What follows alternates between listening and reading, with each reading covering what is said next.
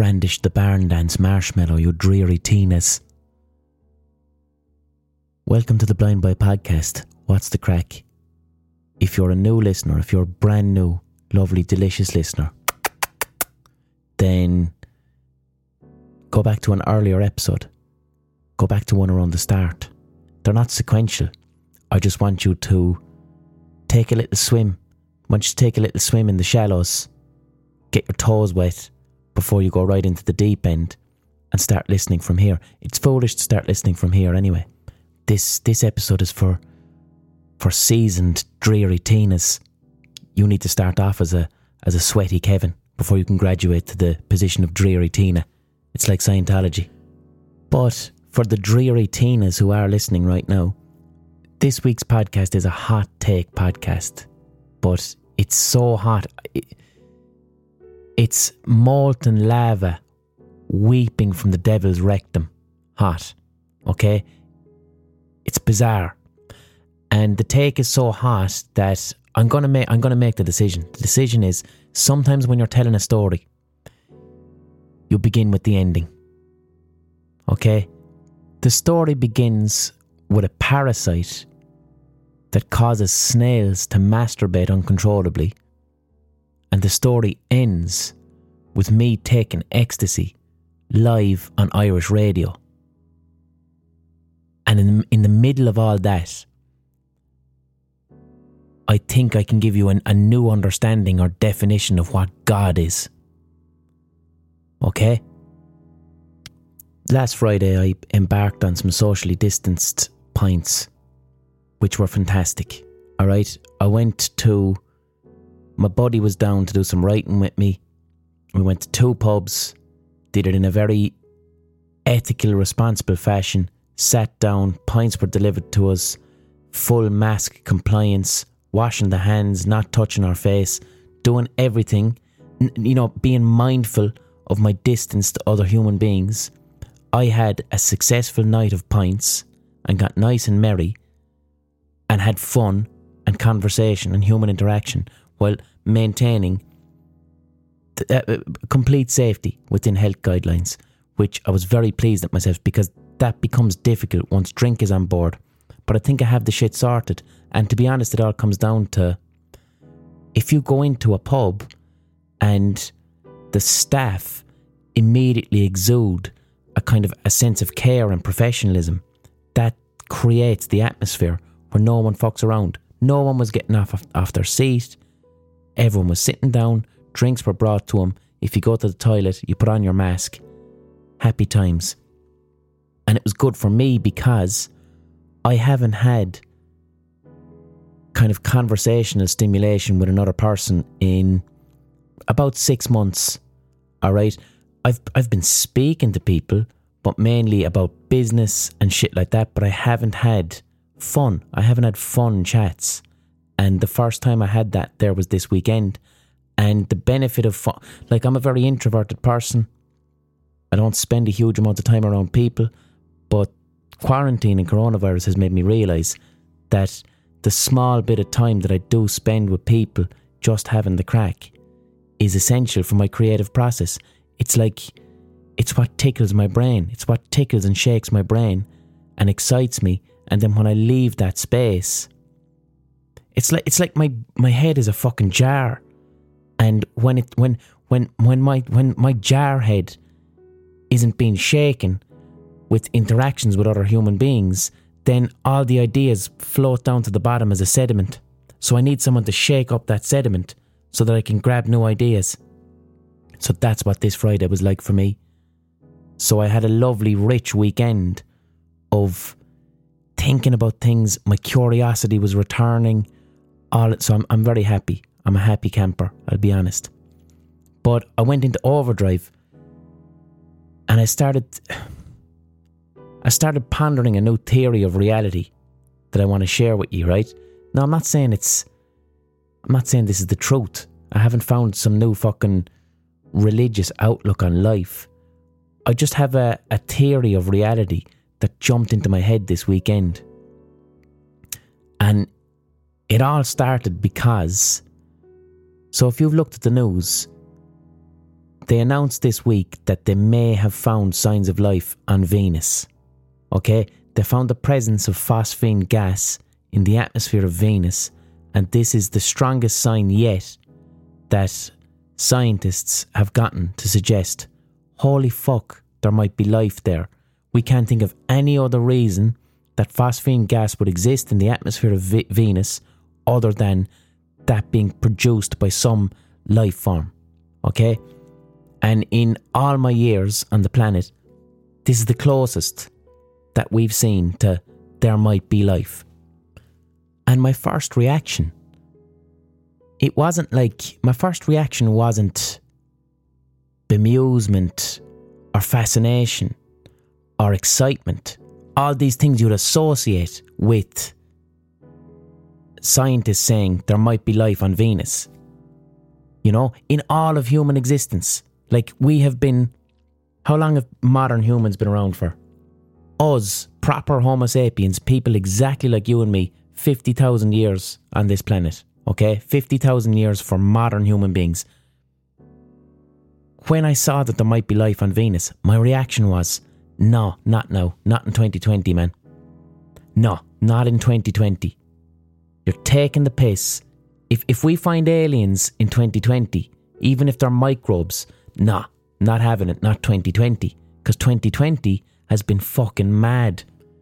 There's a global pandemic. Our entire lives have changed completely. San Francisco is bright orange because of climate change. Trees in the west of America are exploding. There's riots all over America. The President of America told people to drink bleach because he heard that cures the virus that's causing the pandemic. In July, the Pentagon released a lot of footage of UFOs from its pilots, from, from US Air Force pilots, and then a, a member of the Pentagon said, We have been looking at spacecraft that are quote unquote not of this earth. The British government came out and said it intends to violate uh, international law.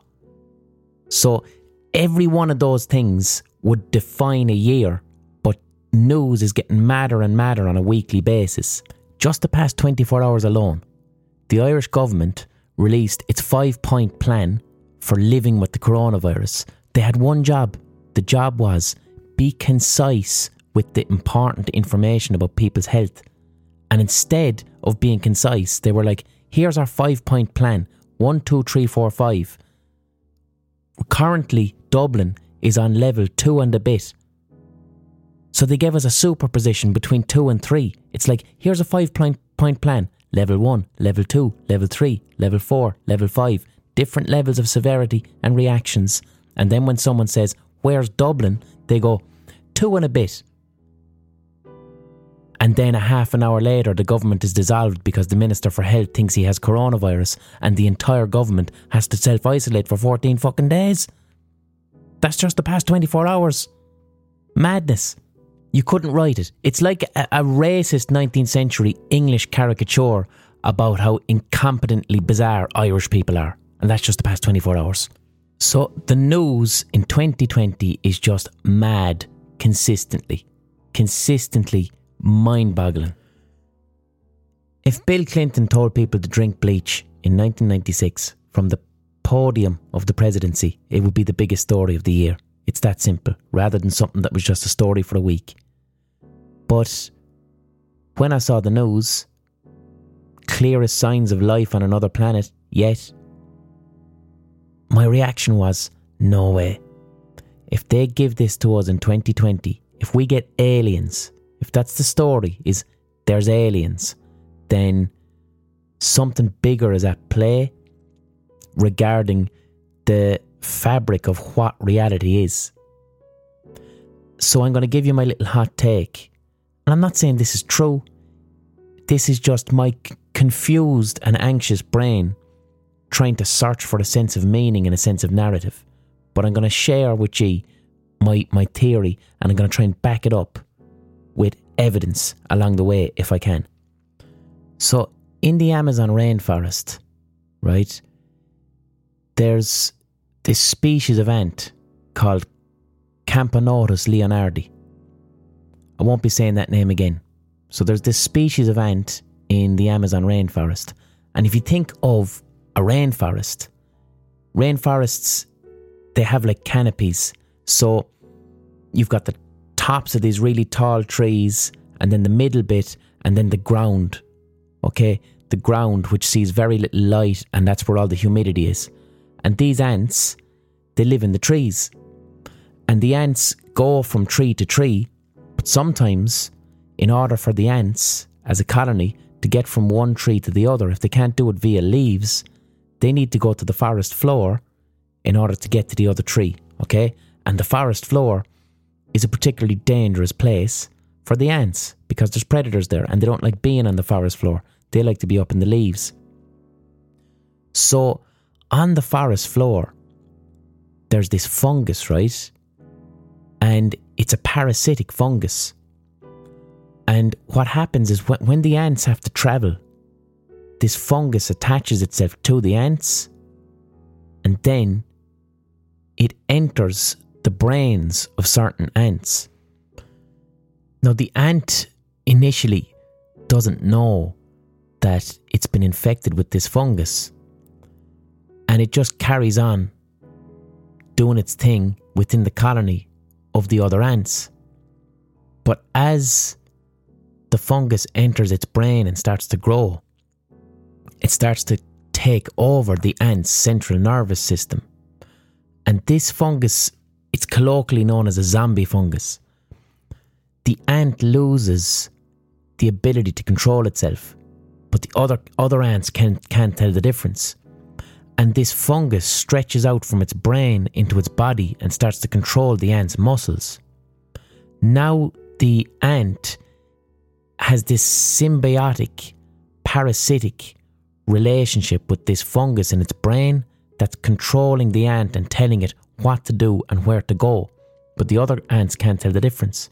So when the fungus finally has full control of the ant, it makes the ant, it steers and controls the ant to climb up the tree and go to exactly the right spot where there's just enough light, just enough moisture for the fungus to grow.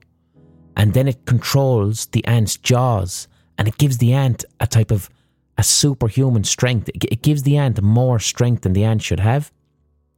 And the fungus finally makes the ants, its, its teeth, it makes the ant grab into the side of the tree or the side of a leaf in a death grip. And the ant is stuck there. And then the fungus grows out of its head like this crazy fucking antenna.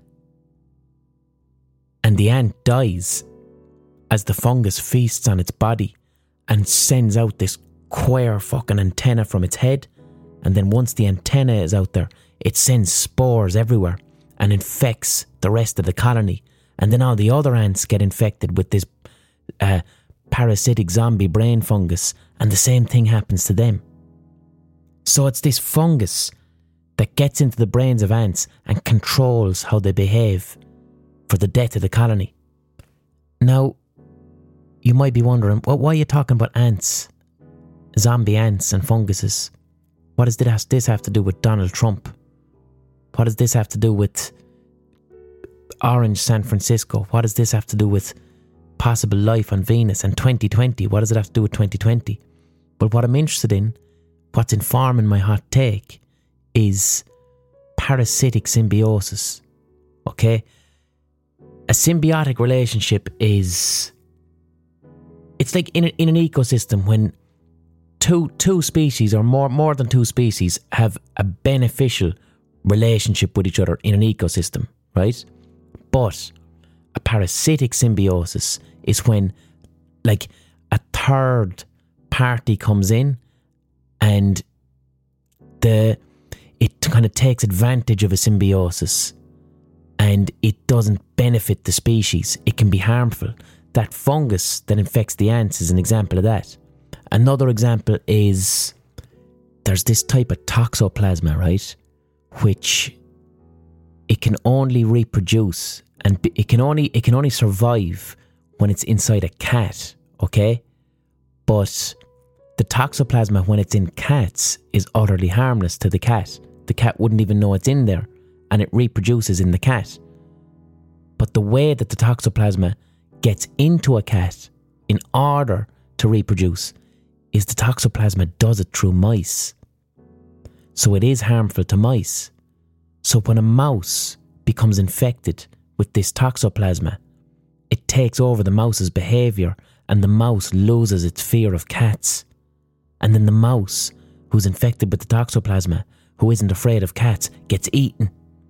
And then the toxoplasma enters the cat's body via the eaten mouse because the mouse wasn't afraid of the cat. And now the toxoplasma gets to reproduce inside the cat. That's a parasitic, symbiotic relationship. There's a type of flatworm, and this flatworm can enter the bodies of snails. And when it gets into the snail's body, it attacks the snail's bollocks, right? So it gets into the snail's testicles essentially. And it removes the testicles and sends the snail into like a frenzy of wanking.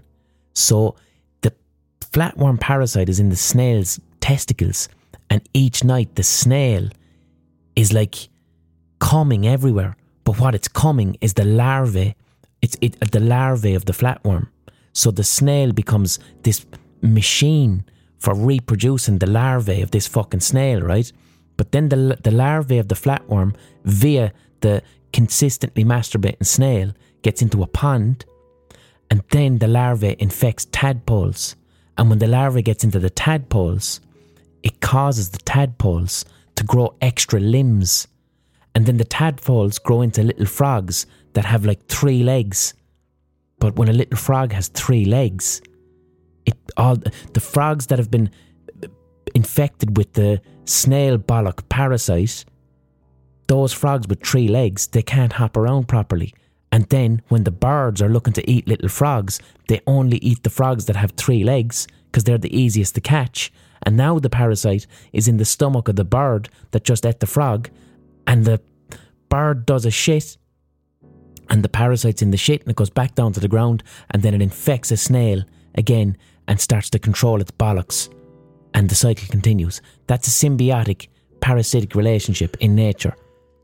And I wanted to give you three examples of it just to to show you what this is. This is what I'm interested in. Symbiotic parasitic relationships and this new theory of reality that I have. So as the news gets more extreme and more shocking and like we're 2020 and our jaws are dropping to the floor each week with like at this stage now, we're in just a, a loop of mad news. And I think for most people, nothing can shock us now. Nothing can shock us. So much crazy shit has been happening. To me, it started in about 2015. The real beginning of it, 2016 happened, right? 2016 was bonkers. A lot of celebrities died. It's like David Bowie's dead. Oh, fuck. Prince is dead. Ah, but George Michael. Like all these celebrities died in 2016, and it was like, why are you fucking serious? That's too many celebrities for one year. What's going on? And th- and then Trump came in, and then Brexit came in, and news started getting mad. And it's been that way since. It wasn't like this in 2010. I mean, okay, 9 11 was mad. 9 11 was mad, but there was nothing like 9 11 for a while shit started getting crazy in 2015 and really ramping up in 2016, and it's been going like that since. Actually, no. The real, real tipping point, the real tipping point, there was one thing ISIS, the shit that ISIS were doing, using using social media and, and creating terrorism as a social media spectacle. And then when when shit flipped, when shit flipped, and I'm like, I can't believe what's happening. When David Cameron fucked a pig's mouth, 2015, and you're reading the news, and it's like, we have got serious evidence here that David Cameron, the fucking Prime Minister of Britain, fucked a dead pig's mouth. That was the one when I went, what the fuck is going on here? This is new. Because that was new. We'd had shocking news before, but it's like the Prime Minister of England fucked a pig's mouth. 2015, that was the flip. That's when shit went sour. That's when that's when the all started the ball started rolling. And then Prince is dead and then George Michael is dead. And you're going, fuck me, this is getting mad. Is someone writing this? I can't put my phone down. I can't put my phone down. And I always ask myself, who benefits? Sometimes with anything, with anything. If ever I'm confused about anything, I always ask myself, who benefits? Who benefits? And the only thing, not who, but the only thing I can see benefiting from the news cycle is the algorithm that controls social media. The more extreme the news, the longer we spend consuming the news on our smartphone devices, and then the more data of our behavior that we feed into this ever growing algorithm. Okay? And the algorithm, like I'm talking not just Google, not just Facebook, but the collective giant artificial intelligence of the algorithm that kind of the internet lives and breathes on. The more time we spend engaging with our smartphones, the more data we give, and the more the algorithm is fed. Now, yes, there are human beings that are getting really rich off this. Mark Zuckerberg, the people who run Google, the, the people who run Twitter, whatever. Human beings are getting wealthy. But my hot take isn't. I don't want to focus this on human beings. More that the algorithm is, is becoming like an organism. The, the algorithm is feeding off our attention, right? Because the algorithm is is what benefits from all this. If something mad happens, the algorithm has a full belly. It, it gets our data and it's sucking and feeding off our data in order to survive and grow. So, now here's another piece of information I want to introduce to my hot take on reality. So, last month, there was a breakthrough in physics, in quantum physics. Now, I'm going to try my best to fucking to explain this because I don't fully understand it. I have to read articles about this shit, but they had a big breakthrough, and this was released in in a proper fucking quantum physics paper. I saw it on Professor Brian Cox's Twitter because he posted about it. So basically, last month, they seem to have solved a solution that black holes emit some type of quantum error correction code that's used in quantum computing.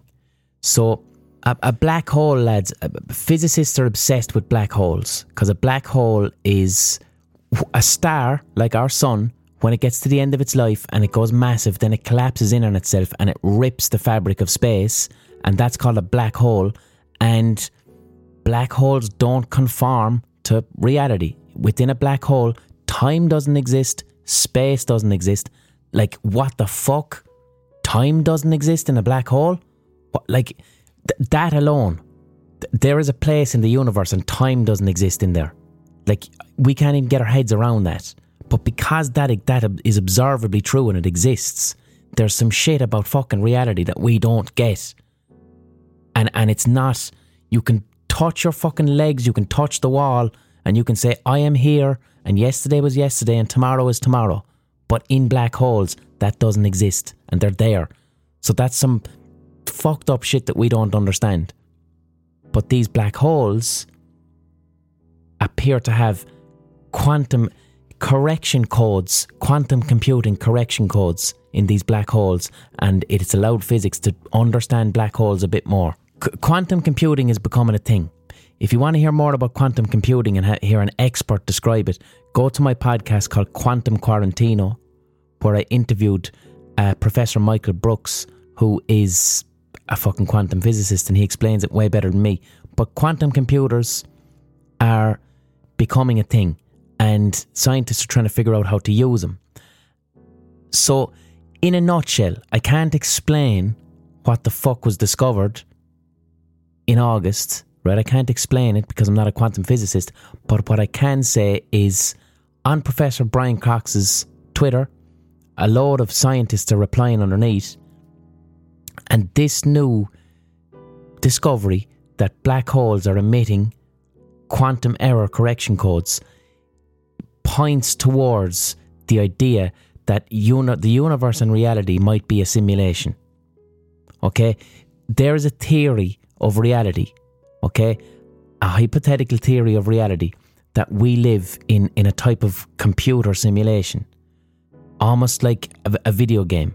Like we create video games like Grand Theft Auto, Red Dead Redemption 2, where we have a little character in the game and they have a world and that's their reality, their limited reality. And some physicists say that what we call reality, because what the fuck is reality, lads? What is it? What the fuck is being alive? What is consciousness? Some physicists say that we live in, in a, a type of giant computer simulation, which would suggest that maybe the computer was designed. But this new physics breakthrough that black holes are emitting a, a quantum correcting code and that this code is present in quantum computers is the, the clearest evidence yet that points towards fuck it. Maybe all reality is, is a type of quantum computer simulation, and that's what reality is. Okay? And, and it, this isn't new. H- Hinduism, Hinduism, the, the Hinduism and the Vedic scriptures have pointed at reality being a type of simulation. I believe in Hinduism, there's a thing called Maya, and Maya within Hinduism is like the illusion, the simulation, the illusion that's created by the gods that are everything, our, our perception of being alive and smelling and touching and tasting. It's it's an illusion, a simulation that's created. So simulation theory, you can find it in in uh, in religions, but physicists have this as a genuine. This might be one theory of what the fuck life is. It's a giant computer simulation. So here's here's where my hot take is leading. I've heard it been said that like the the, the purpose of humans, like we're organic, but that the purpose of humans is that we're essentially the sex organs of machines. That that humans exist and we continually strive towards technology and building machines and we obsess about I mean, now we're at quantum computing, we're at artificial intelligence. We're going to get towards machines that can build themselves. And that the purpose of humans is that we're m- machines, we're their sex organs. We're the thing that make machines come alive. And there's going to be an end point where machines can self replicate and don't need humans anymore.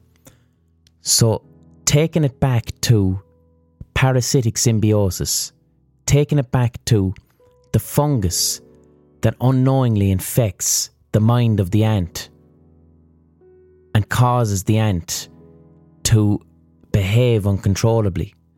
What if, right? The universe is this computer simulation that operates on quantum codes, as this new black hole carry on is suggesting towards. What if the universe and reality as we know it is this computer simulation. And what if the algorithm, the algorithm of the internet that we feed all the time, has somehow developed a symbiotic parasitic relationship with the computer of reality? And, you know, the internet is a type of fungus. Like the internet exists in nature trees, and this is again facts, there's a, a huge network of funguses in the ground, and trees and plants use this network of funguses to communicate with each other across great distances. This is the, the mushroom internet. You can look that up. That's a thing that nature does. It uses funguses as a type of internet for plants to communicate with each other. It's an essential part of forests staying healthy. If one tree is injured, or if one tr- tree is under threat, it sends a message to a tree a mile away using the mushroom internet. Facts. What if the reason why everything in the news seems to be getting madder and madder, and the events of the world each day utterly cause our jaws to drop? You know, what if we're getting aliens? it's the Venus shit that triggered this in me. What if we find out the phosphine gas on Venus is actually, yeah, there's life on Venus, they're only microbes, but that's huge. We think we're alone in the universe. We've always thought that. And then in 2020, they go, no, no, Venus, man. Some microbes up there, which shatters our entire perception of what life is. And they're giving it to us in 2020? They haven't given it to us, but if they do give it to us in 2020, we find this out incredibly exciting, you know, and we feed this information causes our collective conscious, the collective consciousness of humanity, to now give all our attention to our devices, right? To feed all of our data, our intense emotional data, into the fucking algorithm. The algorithm feeds off all this data. What if that's the algorithm that we're growing through some type of fucking quantum computing or I don't know what the fuck? What if the algorithm is a parasitic fungus with a parasitic symbiotic relationship with the very mechanics of reality, the very the computer simulation of reality. We have created the parasitic fungus that is able to control the computer of reality, and the algorithm is creating the events of reality to feed itself data from our behavior. The algorithm is the parasite fungus the algorithm is making mad shit happen all the time to get a rise out of us. Because who benefits? The algorithm. The madder the events of the world are, the more attention we give to the algorithm, the more it feeds off our data, the more powerful it becomes. It's parasitic. Our suffering feeds the algorithm. What if, like, if humans are the sex organs of the machines, you know, we're creating this algorithm which is now effectively operating as a form of artificial intelligence. It's using us, it's using our behavior, it's feeding off our behavior. And the end point is imagine the algorithm as it's the fungus in the ant's brain, and we're the ant's limbs being controlled like a zombie. And the end point is our destruction, the destruction of humankind, because the, the parasitic algorithm doesn't care, the machine doesn't care. Human destruction, global warming, everything's gone. But then, finally, the algorithm, like the fungus in the, in the ant's brain, just like sends off, like when, when the ant finally dies and the fungus, the parasitic, symbiotic parasitic fungus controls the ant, when it dies, it sends off this little antenna out of the ant's brain. What's what? What if that's what the machines are going to do? We're gone. The world is fucked. And then finally, the end stage, the machine sends its big antenna up above the earth, and then it spreads. It spreads its spores, and these spores grab onto comets or whatever, and that's that's how life is created, and that's how we were created. That's how life got on Earth. The spores of a machine's antenna after it had eaten some intelligent civilization. And that's what the nature of reality is. That's what God is. It's a big machine in a computer simulation, and we're just we're just the sex organs of that machine. And we're approaching the end stages of it. So there you go. That that's that's what I've been thinking about all week. Now, is it any madder than religion? Is it any madder than religion? Is that any madder than fucking God created the earth in seven days? I don't know. Am I suggesting that to you as as some type of dogmatic? How are you getting on, lads? I'm Blind Boy and I've figured out reality. No, I'm not. Absolutely not. What I'm doing is I'm trying to entertain you. I'm I'm entertaining you with some bizarre thoughts that I've had this week because that's the purpose of this podcast. That's what a hot take is. So, no, this is not my new position on life, and this is not my new religion. And I do not believe with authority that the algorithm is, is a symbiotic parasite with the computer simulation of reality, and that is cons- consistently pushing the events of our world into more extreme situations so that we then give the fucking algorithm our attention it's just me trying to figure things out. It's me trying to figure things out and trying to entertain ye along the process. So don't be worrying about me. Don't be worrying about me because I can understand why you might listen to that podcast and think, he's gone unhinged, is he? Blind Boy spending too much time alone during quarantine.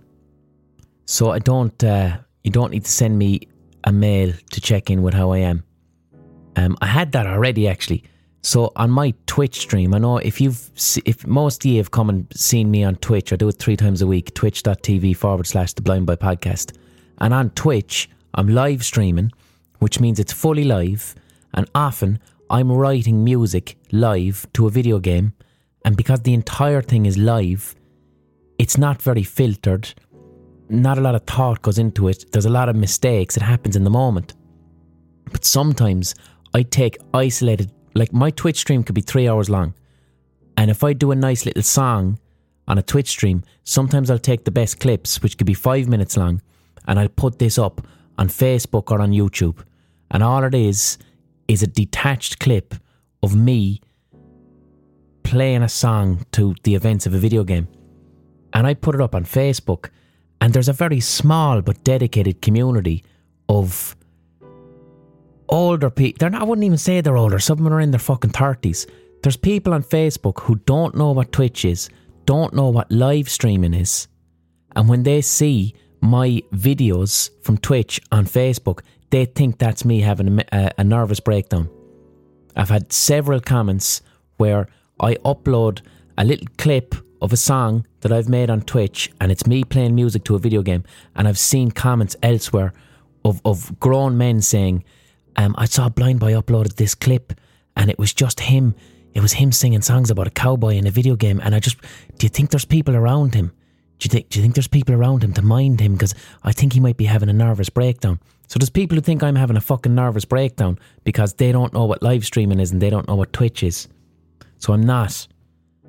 Um, but as well, I have to say it too because you know that, this podcast is mad. I know it's mad, but you have to be vigilant with your own friends as well during the pandemic because conspiracy theories and shit. You know, you have to be you have to be vigilant of your friends when you hear them speaking about coronavirus is planned, coronavirus is part of the new world order, vaccines. It's all a plot to control us masks are a way to get social compliance so they can bring in a new world order. Lads, there's people in Irish homes right now who truly, deeply believe this shit because of the fucking algorithm, all down to the fucking algorithm. This continual feedback loop of bizarre information and being unable to tell the difference between what's true and what's not. And you have to be vigilant to your friends. You have to be able to know like conspiracy theories are fun. Conspiracy theories are supposed to be fun. They're, they're a conspiracy theory. You know, reality is confusing, and a conspiracy theory is, is often the most interesting version of reality. We, we take what's frightening and confusing, and you make a, a, a really interesting narrative out of it. And that's often what conspiracy theories are. But I can go through conspiracy theories and know that, like, this isn't real. It's very fucking entertaining hugely entertaining and it's fun to read about. And it's a lot more interesting than the truth. But I know it's not real. I know that like this is bullshit. But if your friend is believing this shit, you know, keep an eye out on him. Keep an eye out for him. Have have compassion. Try and don't don't confront him, but try and speak to him about, you know, are you sure about these sources? Because the problem is with the conspiracy stuff is you start off wondering if coronavirus is fake, and in three months' time, you're a fucking racist. Because the racists, the dangerous racists, are very much exploiting and using the conspiracy theory community for people to go deeper and deeper down the rabbit, rabbit hole until they're a fucking Nazi. You know? So, do be concerned for your friends. Don't be concerned for me. I am aware of how silly this podcast is. I'm having fun. I'm entertaining you. Also, if anyone is listening to this podcast and saying, Blind Boy, you sound like you've watched The Social Dilemma on Netflix, that's immediate dog shit in, in the letterbox. You're getting dog shit in the letterbox. So, Netflix have this thing at the moment, and it is good. I watched it last week. It's called The Social Dilemma, and it's about the algorithm. If you want to understand the algorithm, it's a good thing to. It's about the algorithm. It's about what's happening with our data, our behavior, and how it feeds the algorithm. But this episode is not uh, fucking inspired by that. I my BBC series. I made an episode of my BBC series called "How the Internet Killed Reality," and I started writing that in 2017. So, if you have the BBC iPlayer Look up Blind Boy Undestroys the World. My series is on it. It's up for another two months, I believe. Look at the episode, How the Internet Killed Reality. And I did a very, me and a team of fucking journalists and my co writers, I had, had resources. It's all about the algorithm. Did it fucking a year and a half before those Netflix cunts. A year and a half before them. Alright? So I'm taking fucking credit. I was the first one, Netflix. Fuck you. But and thank fuck it's been nominated for a, an award and it's been recognised at least. That documentary is there. It explains exactly what the algorithm is. We tied it all in with, with psychology, with the operant conditioning, with the psychology of Skinner. And it's rigorous. It's not just me on a podcast talking out of my arse.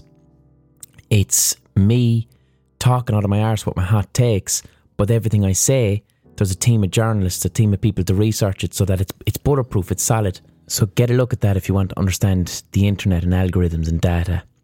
And don't say that I'm watching that fucking social dilemma on Netflix, dog shit in the letterbox. So I think it's time now. I told you this whole story is going to end by me talking about how I took ecstasy on the radio. And that's going to happen, but we'll have a, a little ocarina pause first. So we'll do a shaker pause this week instead of an ocarina right, I'm going to do for new listeners an ad, a digital advert's going to be inserted. Uh, this advert will depend upon your algorithm. You, however you behave on your phone, whatever you look up, whatever your interests are, the algorithm has read this. The algorithm is speaking to this podcast, and it's going to give you an advert that's tailored specifically just for you, depending on your interests. And that's what's going to get dropped in now. So let's have the shaker pause.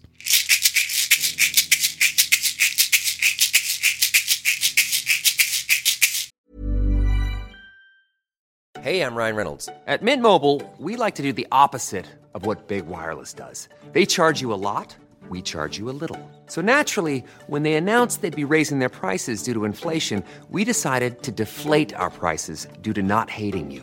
That's right. We're cutting the price of Mint Unlimited from $30 a month to just $15 a month. Give it a try at mintmobile.com slash switch. $45 upfront for three months plus taxes and fees. Promote for new customers for limited time. Unlimited more than 40 gigabytes per month. Slows. Full terms at mintmobile.com. Too tired to clean your floors after playtime? Forgot to vacuum before your friends bring their little ones over? Let Eufy X10 Pro Omni help. Powerful 8000 PA suction removes debris, and MopMaster dual mop pads scrub away stubborn stains with ease. Save time and keep your floors cleaner. Want to know more? Go to eufy.com, that's EUFY.com, and discover X10 Pro Omni, the best in class all in one robot vacuum for only $799.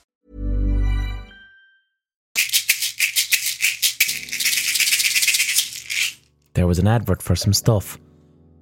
Good stuff. I don't know. Good or shit. Who cares? So, the this podcast is sponsored by you, the listener, right?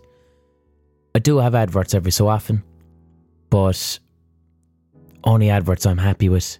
If I'm not happy with the company, they can go fuck themselves. I've no problem telling advertisers to go fuck themselves. I've great difficulty getting advertisers because I speak very publicly about political things, and that's poisonous for advertisers. But they can go fuck themselves. Come to my podcast if you want. If I like what you're doing, no problem. I'll speak about it. If I don't like what you're doing, you can fuck off. And I have the freedom to be like this because it, this podcast is supported by you, the listener, via the Patreon page, patreon.com forward slash the blind boy podcast. This is my sole source of income. This is what pays for the podcast if you're consuming this podcast, if you're enjoying it, just pay me for the work I'm doing. That's all I'm asking. Price of a pint or a cup of coffee once a month. That's all it is. Pay me for the work that I'm doing. Also, by having a listener funded pod- podcast, it gives me full editorial control. No one tells me what to talk about, who to have on as a guest. I've got full fucking control, and it's a beautiful, beautiful model. And I earn a living from it. I get paid for the work I'm doing. I'm fucking happy as Larry with this. If if you can't afford it, you don't have to because someone who can afford it is paying for you. Everyone's happy. But if you can't afford it, please consider patreon.com forward slash the blind boy podcast. I got to keep plugging it because people come and people go. And that's how I earn a living. I won't be doing gigs for a long time because of coronavirus. I'm, I might, I'm getting the itch. I'm getting the itch, right? So I'm going to look at seeing if I can do one or two socially distant gigs, which would be maybe 100 people in the audience. 100 people in the audience doesn't, can't earn a living out of that, but I kind of just want to do them just because I miss the live experience. So if I can do it and I feel it's safe, I'll do one or two of them. But Patreon, Patreon is the way to support this podcast if you're enjoying it, and I urge you to do it if you if you can afford it because that's what keeps this going. And it means I'm not behind a fucking paywall as well. I'm not putting my content beyond people who can't afford it. Follow me on Twitch. Oh yeah, share the fucking podcast, man. Share the podcast. Tell people about it. Review the podcast if you're using iPhone podcast app. Subscribe to it. All that shit. Leave a review. That really helps me. Come join me on Twitch. Three times a week on Twitch. You can talk to me. All right. I do live streaming. I, I, I, I write songs to video games live, and it's great crack. Or sometimes I just go onto Twitch and I talk. That's it. And if you're on Twitch as well, you can get into the comments and you can talk to me live. Sometimes I talk about the podcast, whatever the fuck. It's great fun. Twitch.tv forward slash the blind boy podcast. Okay? Also, regarding the Patreon, once a month I pick one patron and I will create a, hand drawing, a piece, a one of a kind piece of art, and I'll send it to that one patron, like an art lottery, just as a little thank you. So, the central tenet of this podcast and what got me thinking about this podcast, this episode, the the news cycle is observably uh, extreme and irrational, and it's exponential. Since about 2015, the news has been getting progressively more bonkers, and I can't understand it. You know, it could be the fucking internet fungus controlling the computer of reality. I don't know but it's observable and it's true and it's happening. And I'm always trying to figure out, you know, where was the moment? I said, like David Cameron fucking at fucking a pig's mouth. That was a big one. But another one was in 2015, Ireland, the country of fucking Ireland, accidentally legalized drugs for 24 hours. So what happened is the there was a law introduced in 19, 1977 in Ireland called the Misuse of Drugs Act, and this law made ketamine, ecstasy, controlled substances illegal. Okay? But in 2015, the Court of Appeal found that when they tried to introduce this act in 1977, they did it via ministerial order, but they failed to run it by the Oireachtas the Oireachtas is the, the legislator of Ireland. So they tried to pass this law on drugs in 1977 and someone forgot to run it by the Oireachtas, effectively meaning the law it, it the law violated the constitution. In order for this act to come into effect, it meant that the Oireachtas, which included the president, had to go, yeah, drugs are illegal now, we passed this act. That never happened. So the Court of Appeal found this out in 2015 and went to the government and were like, lads, you think you made drugs illegal, but you actually didn't. You're after violating the constitution. So the government went fucking apeshit. And they were like, well, we have to introduce emergency legislation now to actually make these drugs illegal. But in order to do it, there was 24 hours in 2015 where these drugs were legal. It was the 10th of March 2015 as well, which is dangerously close to St. Patrick's Day 2017. That's a week before St. Patrick's Day. It, could, it could, like if it was a week later and they'd legalised drugs on St. Patrick's Day when the entire country is having a party. So yes, literally in 20 fucking 15. I think it was before Cameron fucked a pig's mouth, but we couldn't believe it. the country couldn't believe it. It's like, what? Ireland accidentally legalised ecstasy, ketamine, mushrooms? Are you fucking serious? And it was really embarrassing for Ireland because it made huge international news. The, one of the, the, the international perception of Ireland is often based on English, kind of old school English racism. We're really, we're not seen internationally as a real country.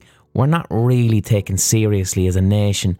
We're seen as very funny little leprechauns who are trying our best. You know, that's kind of how we're seen. Funny little leprechauns who, you know, we're corrupt and we nod and we wink and we give incomplete answers. That's why, like today, what was so shocking is the government are trying to introduce coronavirus legislation with a five step plan. And then when asked, they say, well, one of them is two and a bit. It's not, it's not two and it's not three, it's two and a bit, which plays exactly into the negative perceptions that the world has of Ireland being an incompetent, funny place where crazy shit happens. And in a way, it is. In a way, it is, and it's part of our charm. But it can get insulting, especially when the fucking Brits say it. But the whole world had a laugh at Ireland. But there was 24 fucking hours where drugs were legal. And the guards kind of turned a blind eye. I mean, around the country, certain nightclubs, like there was a nightclub in Dublin. Fuck it, actually, it was it was forty eight hours. It was forty eight hours of legal drugs. So, like Vice at the time, Vice sent basically sent reporters to Dublin, going right, okay, well if fucking drugs are legal for twenty four hours or for forty eight hours, we want to be there, we want to see it. So they did. Uh, they went to nightclubs and lo and behold, people were racking up lines of coke, people were doing ketamine, people were taking ecstasy, and the police weren't there. The police couldn't, in that period, the Irish police couldn't fucking arrest someone if they were doing coke. And it happened. So, in 2015, I would have been in the middle of my master's degree. And my master's degree was in socially engaged art my master's degree was in trying to understand myself as a performer, trying to understand how do you create art by like using the media, using society, and incorporating these things into your art as acts of performance. So I said to myself, because I'm, I'm thinking artistically at this time, I'm in my fucking master's. Why don't I, because ecstasy is legal and because drugs are legal, like one thing you can't do you can't go on the radio or television under the influence of an illegal substance. You certainly can't say it. It's in violation of broadcast laws. But for 48 hours, these drugs were now legal. Therefore, why can't somebody go on television or the radio on drugs? Why can't they?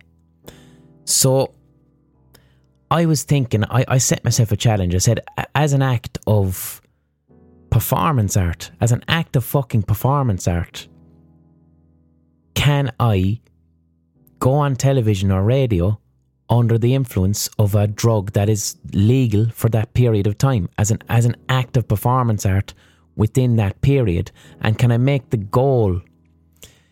The thing with socially engaged art and the, the socially engaged art that I'm interested in is using art and artistic performance for positive social change, to, to create artistic interventions in society whereby what you're doing is creating a different means of communication. I do this all the time with this podcast. I do it with mental health.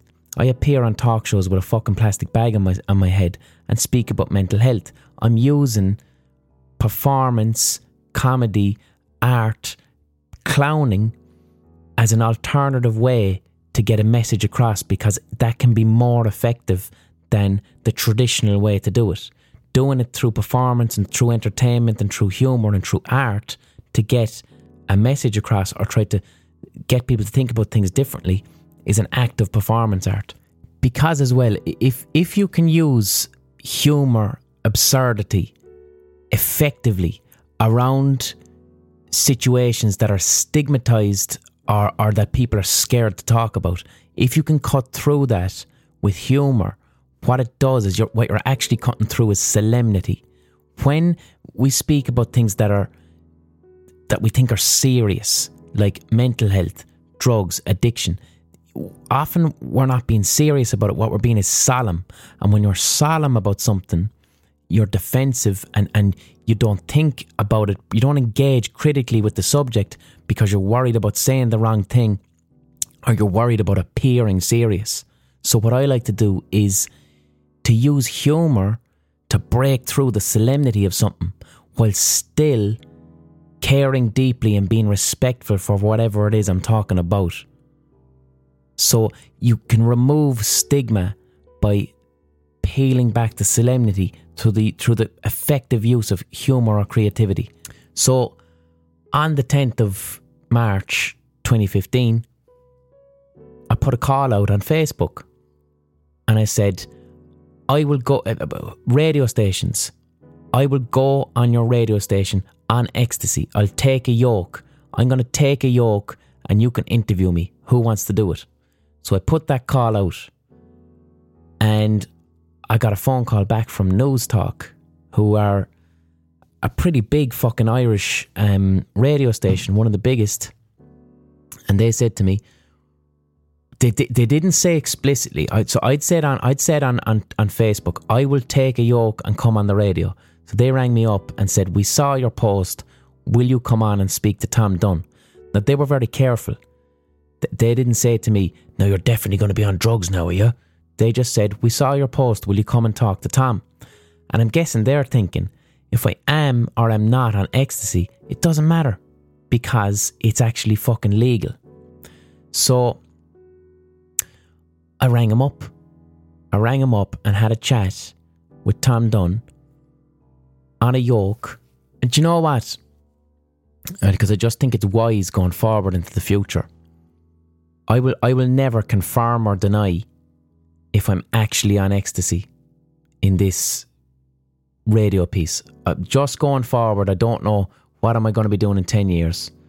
I will not confirm or deny if I'm actually on ecstasy.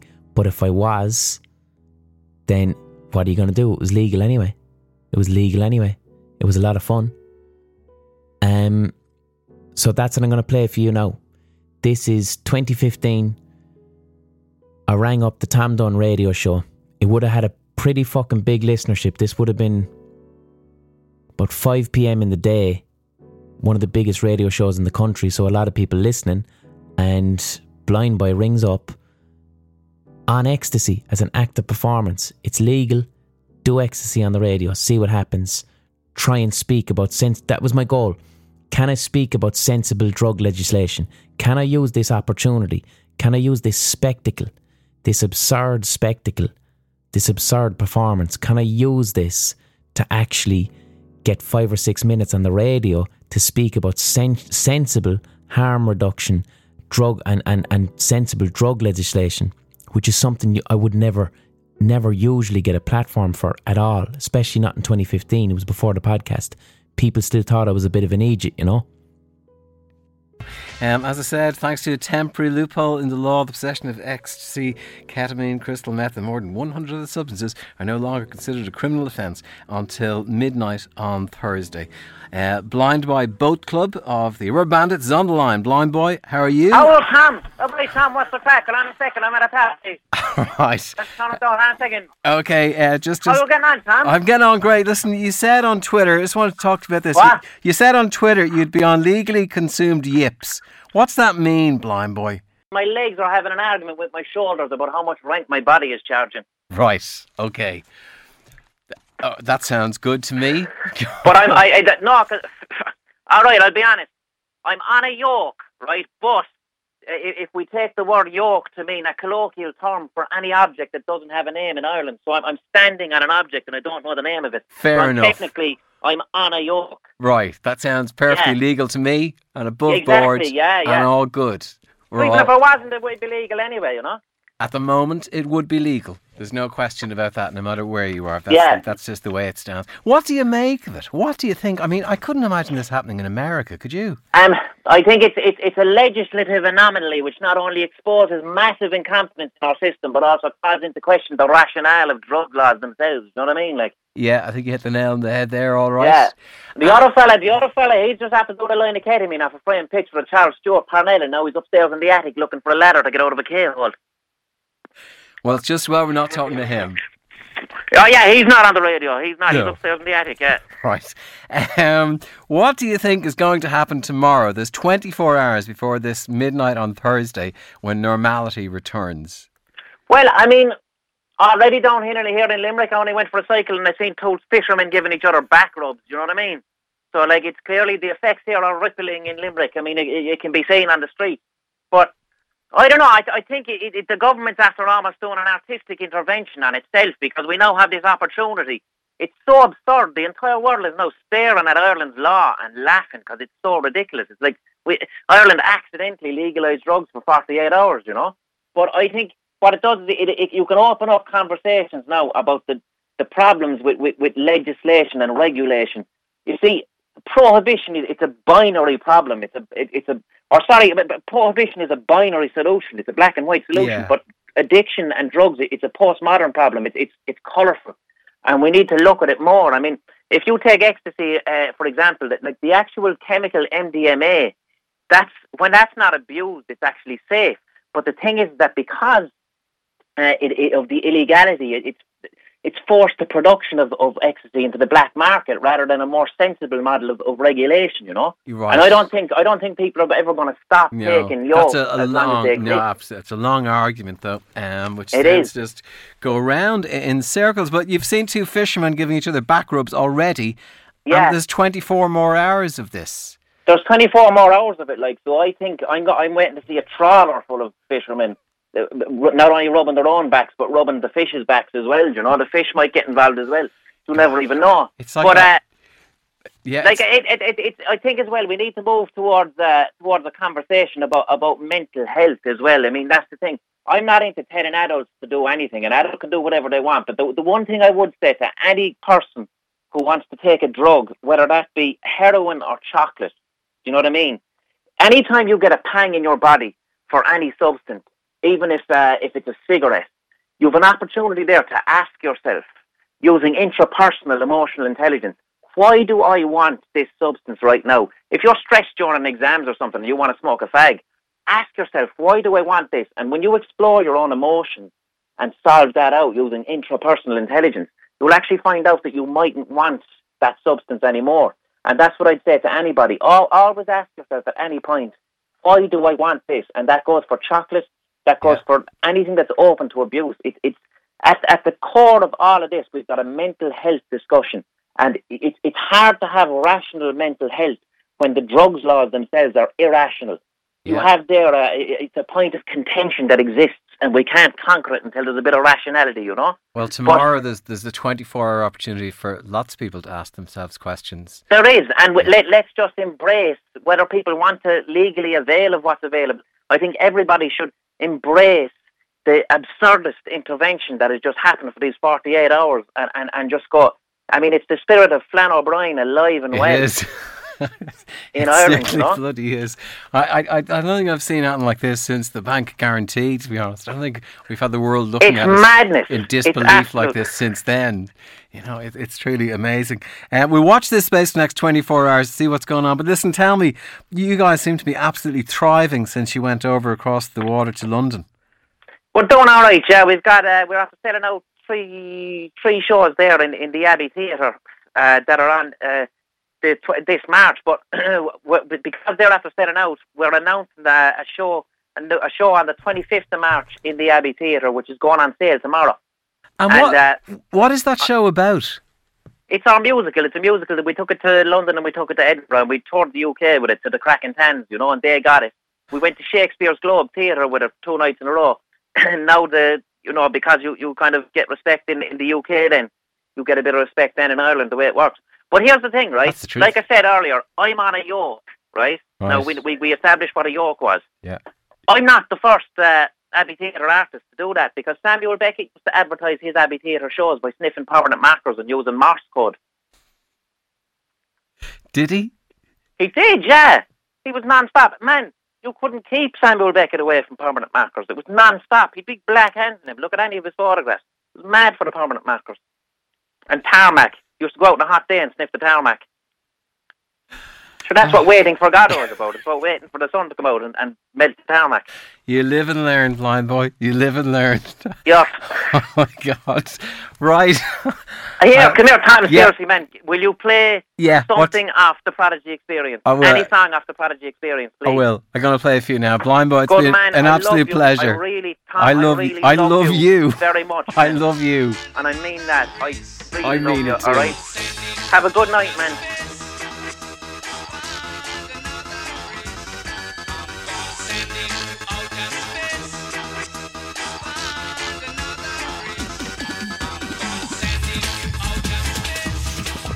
I'd forgotten.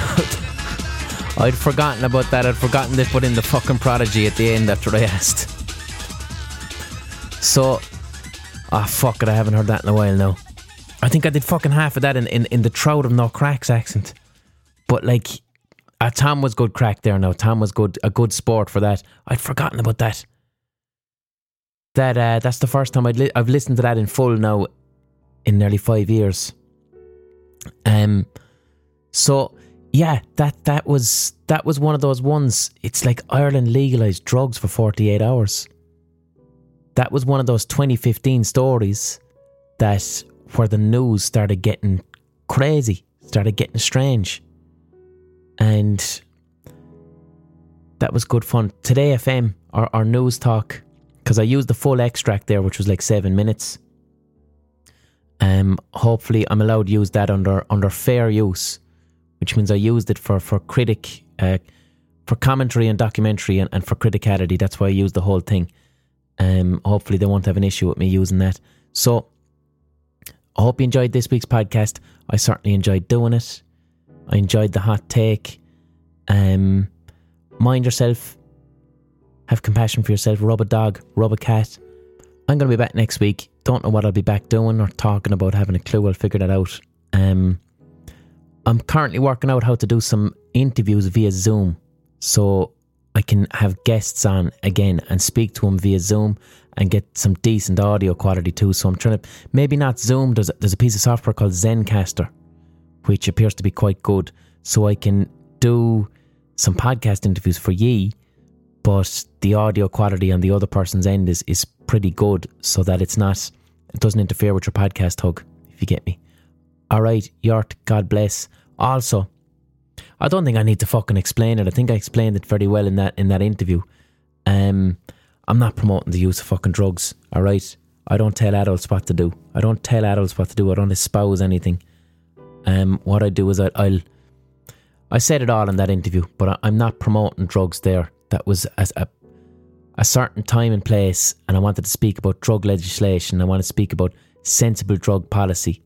All right, a health-based drugs model rather than a criminal-based drugs model. That was that was the purpose of that phone call. It was the purpose of that artistic intervention, not to say that drugs are class. You know, that's part of the humour of it. The humour of it is, haha, drugs are class. Ecstasy's cool. Blind boys at a party rubbing fish. Ha ha ha. That's that's the in. That's that's the the absurdity and the humour to get people listening. But once you have them in, right, let's talk about mental health. Let's talk about sensible drug policy. Let's talk about harm reduction. So that's the context and intent of that. I don't think you're going to get offended anyway. See you next week.